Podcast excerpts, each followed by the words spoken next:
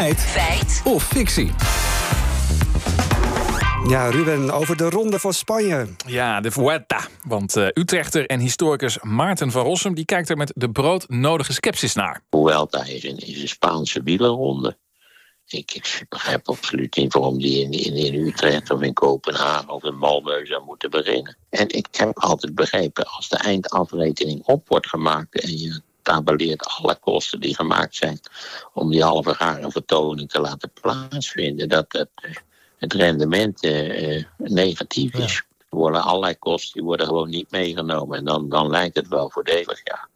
Maar dat is het helemaal niet. Wat een levensgenieter is het ja, toch ook, hè? die staat denk ik niet langs de lijn Nee, die staat vandaag niet langs de lijn. Nee. Maar ja, goed, je, je, hoort het inderdaad wel altijd... als er een keer iets leuks wordt georganiseerd... dat het dan geen geld oplevert. Nee, nou ja, niet altijd. Hè, want uh, we zijn ook positieve voorbeelden te noemen. Zo onderzocht de provincie Zeeland... wat de Tour-etappe had opgeleverd... die daar in 2015 plaatsvond. Conclusie, 3 miljoen euro.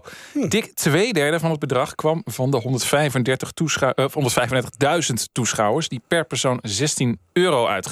Klinkt fantastisch, totdat Omroep Zeeland eens kritisch keek naar dat toeschouweraantal. Dan zouden er per kilometer 6000 mensen langs de weg staan. Oftewel drie per meter aan beide kanten van de weg. En dat 20 kilometer lang.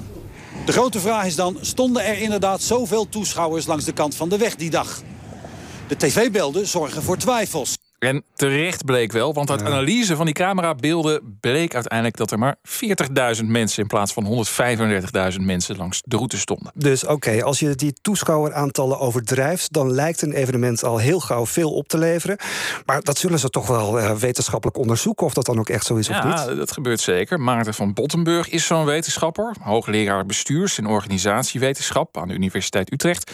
Ook hij zag dat de organisatie van de Tourstart in Utrecht in 2015 de bezoekersaantallen overdreef.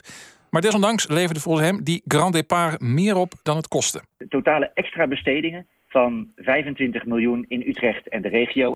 Dus je hebt publieke investeringen. Destijds in de Tour was dat ook iets van 15, 16 miljoen. Uh, de, de, de baten die komen natuurlijk niet per se ten goede aan de overheid die de investering doet, maar bijvoorbeeld aan de horeca of aan het, uh, aan het hotelwezen of aan de detailhandel. Ja, dus, dus je investeert als stad je belastinggeld uh, aan zo'n evenement, zodat bezoekers vervolgens geld uitgeven aan eten en drinken en, en parkeren. Zo uh, werkt het ongeveer. Ja, vraag is natuurlijk of ze dan genoeg uitgeven om de investering terug te verdienen, zegt sporteconoom Willem de Boer van de Hogeschool Arnhem en Nijmegen. Je kan je stad goed in de picture zitten, dus voor, voor, voor marketingdoeleinden is het uh, nuttig. Uh, maar of dat nou op lange termijn heel veel uh, aan de dijk zet, dat is maar de vraag.